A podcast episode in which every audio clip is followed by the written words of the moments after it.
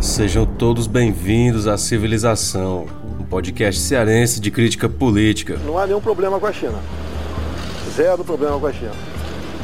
Se tiver que ligar para o presidente chinês, eu ligo sem problema nenhum. Como você já sabe, nós iremos conversar sobre o que interessa no noticiário político e econômico. Esse assunto é página virada. Não existe problema com a China. Se você ainda não sabe muito bem como acompanhar o podcast, não se preocupe que a gente também está aprendendo a produzir. Meu nome é Lohan Nóbrega e junto a você, meu caro e minha cara, vamos respirar fora da bolha. Então junte-se a nós. O Brasil assinou com os Estados Unidos uma declaração à Organização Mundial do Comércio com críticas à atuação da China no comércio internacional. Para o presidente da Associação de Comércio Exterior do Brasil, um dos problemas do alinhamento automático com os Estados Unidos é que no comércio internacional, brasileiros e americanos também são concorrentes e disputam hoje a China e a União Europeia como seus principais mercados sendo a China o principal deles. Então acho que a partir daí dá para entender o porquê não é interessante entrar nessa briga ideológica entre as duas nações. Ao invés disso, poderíamos estar aproveitando essa ocasião para negociar com esses países, podendo negociar avanços tecnológicos, industriais e comerciais para o nosso país. Isso iria aumentar as nossas exportações, consequentemente, o valor da nossa moeda, traria riquezas para o nosso povo, nos tornaria uma nação soberana que comanda e faz os seus negócios com autonomia e seriedade. Os americanos são práticos e preservam seus interesses diretos para eles é amigos, amigos e negócios à parte. De 2001 até 2019,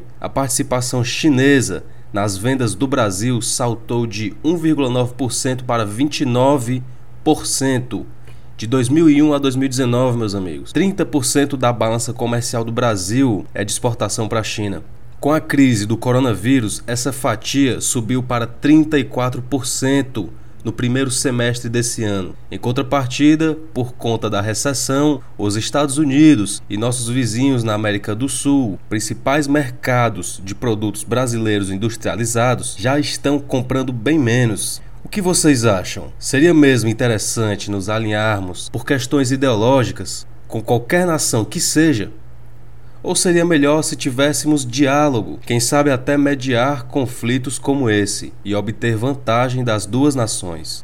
Com o crescimento do peso da China no comércio internacional brasileiro, é tudo o que o governo não precisa fazer para deslanchar a nossa economia. O governo tem que atender os interesses de diversos grupos. Não dá para ficar só na questão ideológica. Embora, inclusive, esse mesmo governo tenha sido eleito com uma bandeira enorme, estampando a ausência da ideologia nas negociações de todos os âmbitos públicos.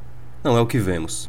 Com tantas trocas de ministros e cargos importantíssimos, é notório que esse governo é puramente ideológico e a sua principal arma é a ideologia. Outro dia eu vi uma foto do presidente mostrando uma caixa de cloroquina para uma ema. Eu achei que fosse meme no começo, e quando olhei de novo, se tratava de uma foto do Estadão, enquanto as pessoas estão morrendo e perdendo seus empregos.